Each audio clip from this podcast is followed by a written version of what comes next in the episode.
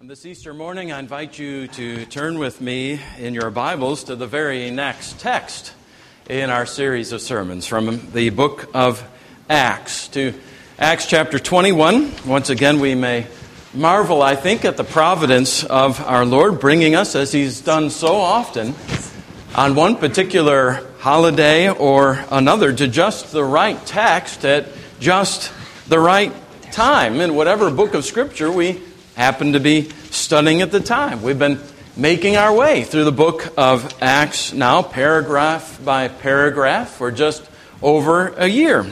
And all this time, the Lord had it planned that we would land on just this passage, on just this very Easter morning. It's a perfectly evident to you, of course, that it is Easter today, the annual celebration of the resurrection of Jesus from the dead, which every Sunday is the celebration of His resurrection, which took place on the first day of the week. That is why the Christians in the Bible, in Scripture, began to celebrate the Sabbath on the first day of the week, the day of resurrection versus the last day of the week. And we've learned that, of course, even just recently here from the book of Acts. So profoundly important was the resurrection, and is the resurrection of Jesus, that it's not too much to say that it is the very proof that the gospel is true. In fact, the gospel, the good news of salvation through faith in Jesus Christ, that is, hangs on this fact. And the proof of the resurrection that the Scripture supplies to us is the witnesses. And among those witnesses, one of the most powerful must certainly be the Apostle Paul. This is the second time now, though it will not be the last, that we will read here in the book of Acts of the conversion, the encounter between Paul and the risen Lord Jesus Christ on the road to Damascus. The first time was in chapter 9. You might remember, and we read Luke's account there. And now we hear it in Paul's own words, addressing the crowd in Jerusalem. And remember where we've been. Remember just last week, the condition Paul is in now. He is bleeding and bruised and battered because he's taken a terrible beating just now, just minutes before this, from the very crowd that he will address remarkably as fathers and brethren. They've just beaten him to a bloody pulp, and now he's going to rise, this, having been saved, as it were, by the Roman soldiers from almost certain death at the hands of this murderous mob. Now he's going in Rome's chains and under Rome's address this crowd with this news. Let's pray. Father in heaven, we ask that you will bless your word. We thank you already for the prayer that's actually already been prayed by Elder Thomas, and that you'd be pleased to answer that now, for we ask it in Jesus' name. Amen. Acts chapter 21, beginning at verse 37. As Paul was about to be brought into the barracks, he said to the tribune, "May I say something to you?" And he said, "Do you know Greek? Are you not the Egyptian then who recently stirred up a revolt and led the 4,000 men of the assassins out into the wilderness?" Paul replied, "I'm a Jew from Tarsus in Cilicia, a citizen of no obscure city. I beg you, permit me to speak to the people." And when he had given him permission, Paul, standing on the steps, motioned with his hand to the people. And when there was a great hush, he addressed them in the Hebrew language, saying, "Brothers and fathers, hear the defense that I now make before you." And when they heard that he was addressing them in the Hebrew language, they became even more quiet. And he said, "I'm a Jew, born in Tarsus in Cilicia, but brought up in this city. educated at the feet of Gamaliel according to the strict manner of the law of our fathers, being zealous for God as all of you are in this day. And of course, it was their zeal for the law of God that they thought Paul had sold out on that led them to give him that royal beating. So he's not underestimating them. They're zealous, that's for sure. Verse 4, I persecuted this way to death, binding and delivering to prison both men and women, as the high priest and the whole council of elders can bear me witness. From them I received letters to the brothers, and I journeyed toward Damascus to take those also who were there and bring them in bonds to Jerusalem to be punished. As I was on my way and drew near to Damascus, about noon, a great light from heaven suddenly shone around me, and I fell to the ground and heard a voice saying to me, Saul, Saul, why are you persecuting me? And I answered, Who are you, Lord? And he said to me, I am Jesus of Nazareth, whom you are persecuting. Now those who were with me saw the light, but did not understand the voice of the one who was speaking to me. And I said, What shall I do, Lord? And the Lord said to me, Rise and go into Damascus, and there you will be told all that is appointed for you to do.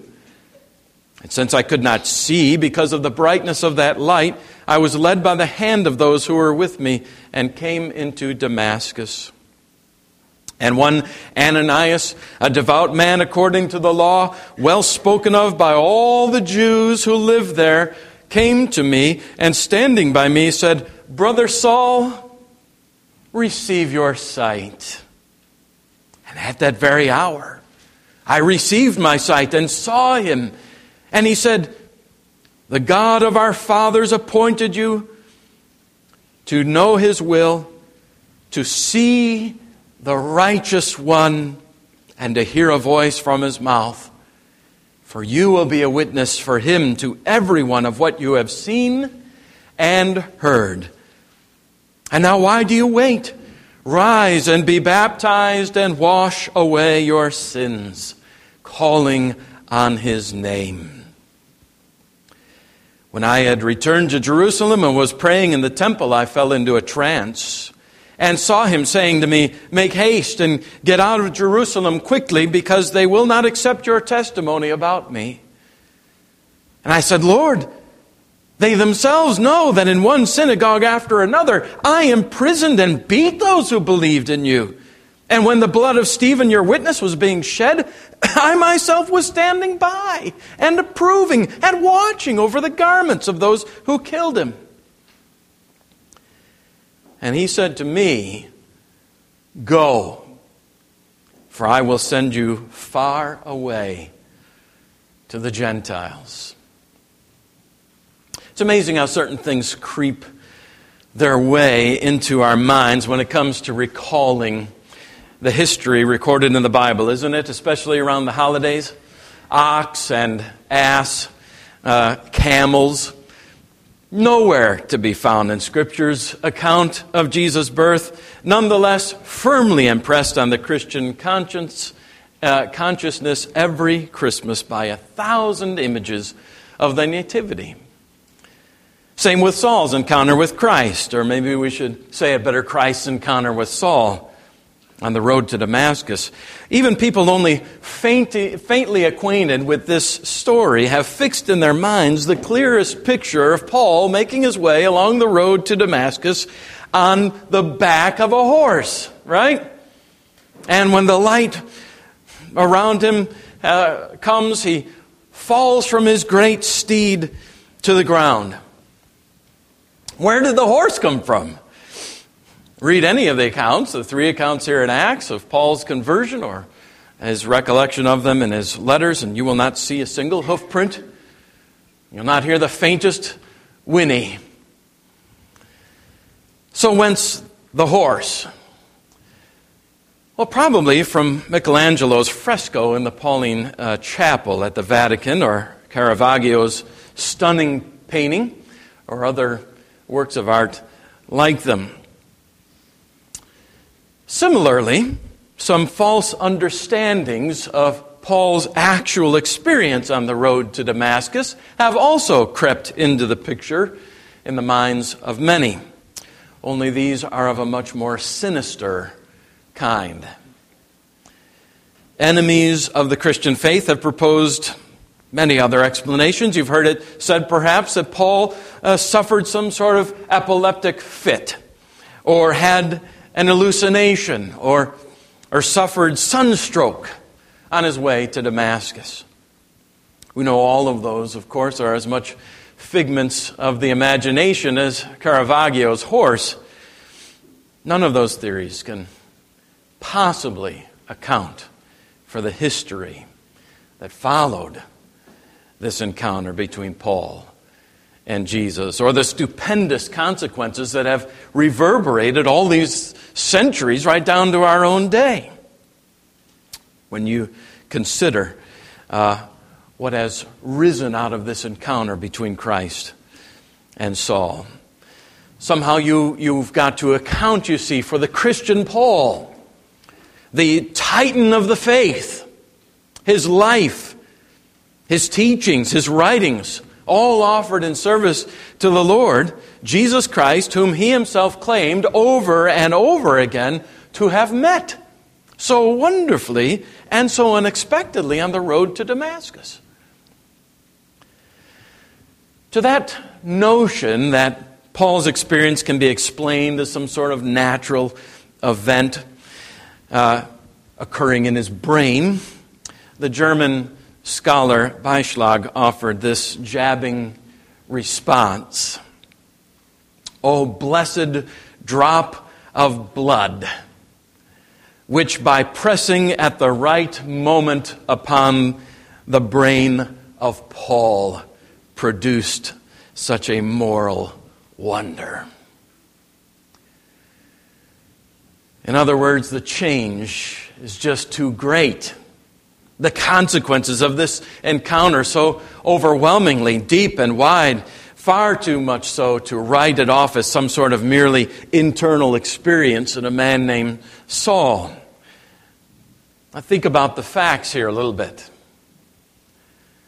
Paul was no friend, had been no friend to Christianity. As a matter of fact, he was known and he was feared far and wide for his vicious hatred toward and persecution of these people of the way, as he called them in verse 4. Ananias, we remember from chapter 9 rather, knew Saul's reputation. Remember that? Knew his reputation, which is why he was so terribly afraid. When God said to him, "Go to Saul," he was scared to death. "How much evil this man has done to your saints," he objected. "I've heard about him from so many, Lord." And here he has the authority from the chief priests, Ananias went on to say, "to bind everyone who calls on your name." Fact is, Saul was, when Jesus appeared to him, he was actually en route to round up Christians, many of whom had fled from Jerusalem, to capture and extradite them, bring them back to Jerusalem to face trial and likely death. But this Saul, known better to us, of course, by his Greek name, Paul, who once breathed after the blood of the followers of Christ, would become one of Christ's very best champions, proclaiming Christ, planting churches for Christ, confounding the Jews by proving that Jesus was the Christ, and ushering Gentiles into the kingdom with the gospel of Jesus Christ. Remember, he had left Jerusalem heading for Damascus, believing that the Christian message was nothing more than a fraud, a manufactured deceit. Believing that the resurrection of Christ was nothing more than the machinations of some dispirited little movement soon to be crushed. But by the time he arrived at Damascus, he was utterly and completely convinced of the opposite. That Jesus Christ is the Son of God, the only way for salvation for sinful human beings, and that he was alive. Paul's own explanation for this sea change seems to remain the only plausible one, that he had met, that he had been met by and seen the resurrected King Jesus. Every other possible alternative really falls flat by way of explanation, doesn't it? As the modern German New Testament scholar Kummel observed, given the inadequacies of the other alternative explanations, quite simply, we must take Paul's own statements seriously. We must indeed. And all the more, given the fact that Paul's conversion obviously involved the intelligent and deliberate surrender of his own will to Jesus Christ, that it produced in Paul such extraordinary goodness. Beishlag's moral wonder. Teaching and living that is far, far from fraud or deceit or confusion as it possibly can be. All of this made more compelling, of course, by the fact that Paul was willing to suffer so terribly for this message and for the sake of Jesus' name. We've seen in our studies over the past several months now, haven't we? Paul's ministry greeted with disgust and disdain, often with open hatred and opposition, beatings, stonings, left for dead. Even while he was still in Damascus, before he even got out of Damascus, his first city where he was a Christian, the Jews are plotting his murder at the gates, and so he ends up humiliatingly being lowered out of the city through the wall in a basket from the very start of his ministry. He was arrested, he was imprisoned, he was tortured, he was hated by Jew, by Greek. Add to these outright oppositions, he also faced all the dangers of traveling in those days, the bandits on the Roman roads, the dangers of the sea, shipwrecked 3 times, once spending a day and night at open sea. Add all of that, and you have a life full of suffering and difficulty and pain. And finally, his head was lifted from his shoulders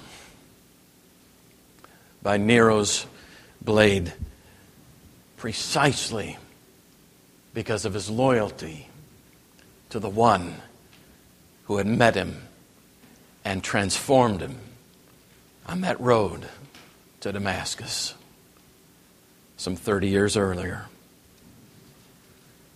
No, my friends, these are not the result of sunstroke. Paul had seen the living Christ, resurrected from the dead. And that's why he had very little patience for those who denied the resurrection, especially those who did their best to turn the churches that he loved and that he had, many of them, planted, from sharing his confidence. In 1 Corinthians 15, he writes what's probably the best known chapter of Scripture outside of the Gospels on this matter of the resurrection. It's Paul's great apologia, his defense of the bodily resurrection of Christ from the dead, and therefore of those who trust in him for their own resurrection as well. When false teachers made claims in his day, very much like they do today, when they said things like, well, Paul just experienced some sort of, ecstatic religious thing out there on the road. It wasn't really an objective encounter with the person, or Christ certainly. Or even the resurrection is really just spiritual. what baloney is still taught today in churches all over the place. It's really just a spiritual resurrection, not a bodily, physical resurrection. Paul didn't mince his words. He took them, and he takes us to the courtroom. He summons his witnesses, one after another, to testify what they have seen with their ordinary physical eyes. The risen Christ, he argues, beginning at verse 5 in 1 Corinthians 15, appeared to Cephas, that is Peter. He appeared to the 12. Then he appeared to more than 500 brothers at one time, most of whom are still alive, he wrote, though some have fallen asleep. Then he appeared to James, then to all the apostles, last of all, as to one untimely born, he appeared to me. These were not private, religious, ecstatic experiences. Paul was saying that these are simply normal sightings of Jesus, just like you're looking at me and I at you. Private and public events that could be scrutinized through witnesses and testimony and evidence. These people could be interrogated. Their testimony could be corroborated. What is more, if we had the time, we'd continue on in 1 Corinthians 15 to hear Paul speak of the physical resurrection that they were confident of, not only in Christ's part, but in their own as well, that they would rise from the dead as demonstrated by and based upon the demonstrable physical resurrection of Jesus Christ first. Now, all of this talk of seeing and experiencing face-to-face encounters with Jesus Christ might leave you with the impression that other encounters with the risen Christ must somehow be inferior. That your own experience with Christ, if you're a Christian today, is much less impressive. But remember this, that for all of the witnesses, and there were hundreds of them, they really represented only a tiny little part, a drop in the bucket, really, of the vast multitude of Christians who fall into that blessed majority that Jesus described to doubting Thomas. Remember Thomas? I won't believe till I see, till I touch. Jesus says, here, look, feel the holes in my hands. Look at the hole in my side. Feel, reach out, Thomas, and touch. Do not disbelieve, but believe.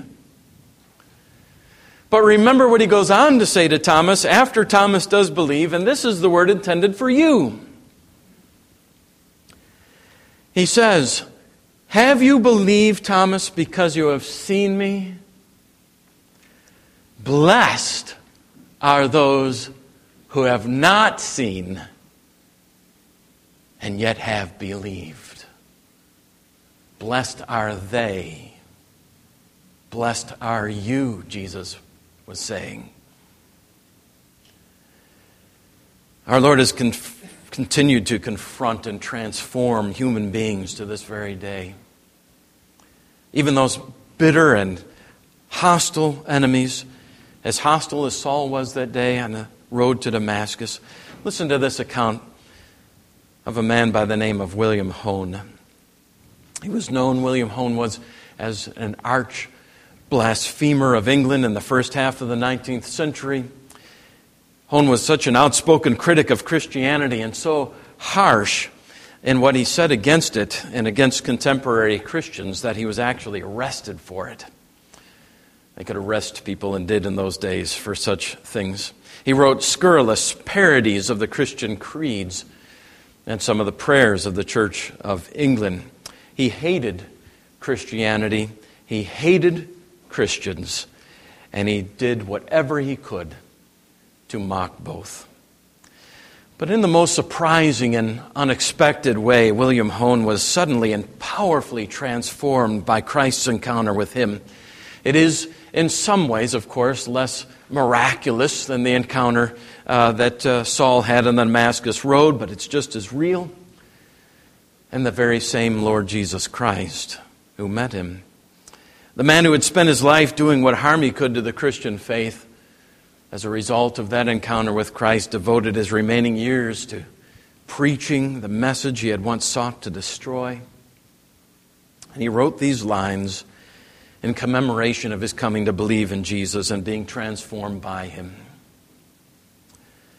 The proudest heart that ever beat has been subdued in me.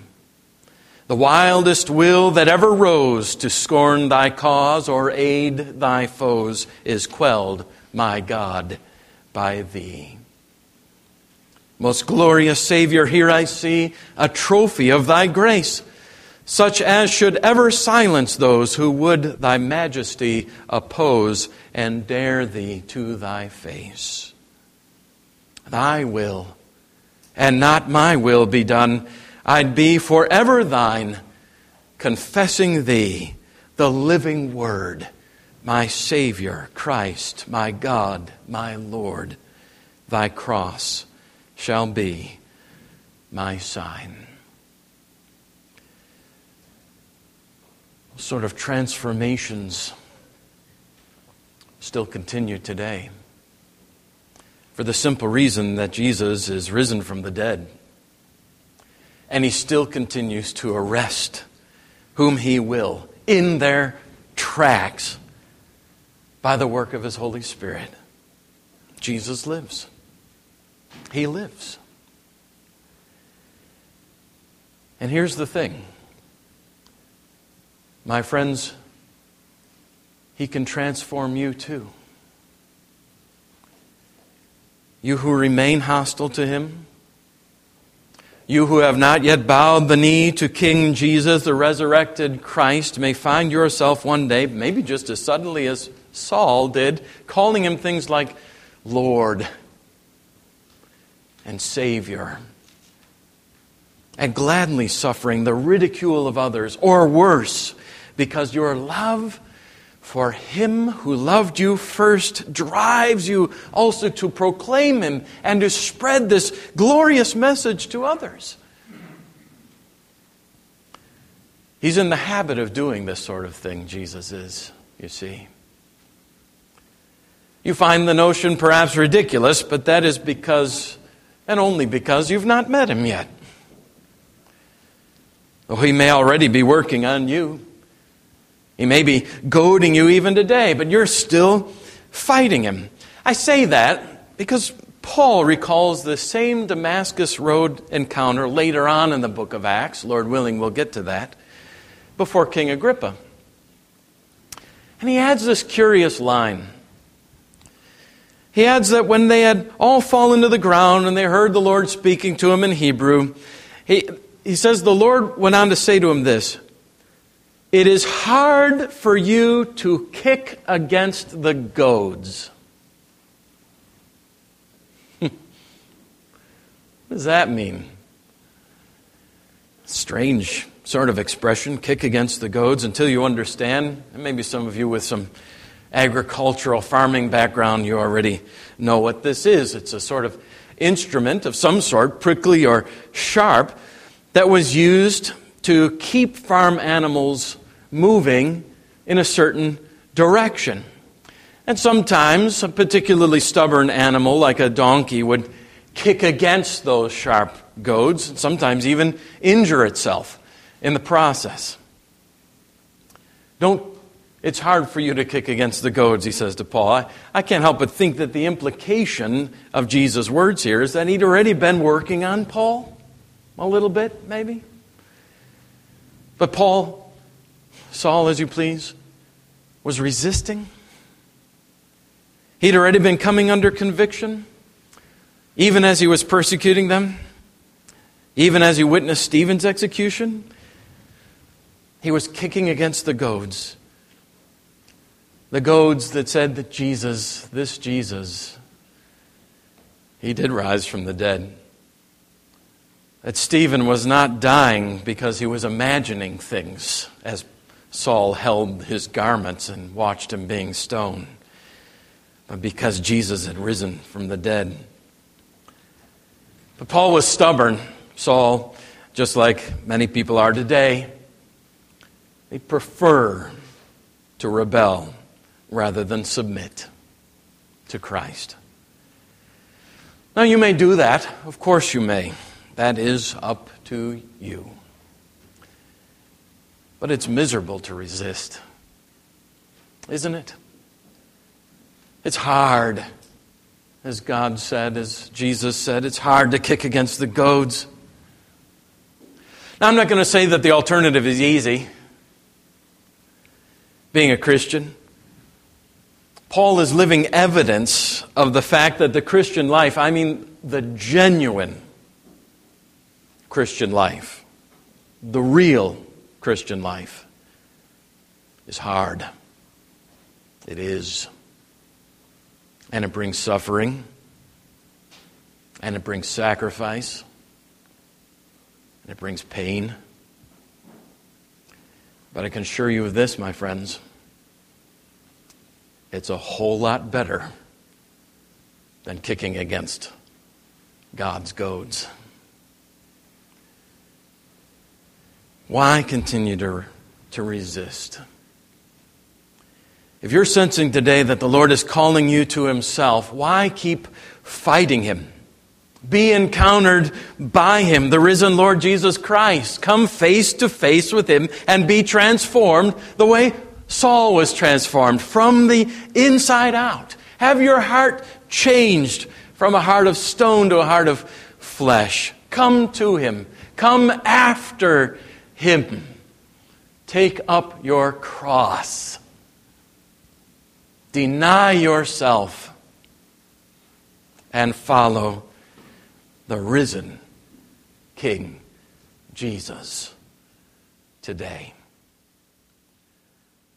Amen.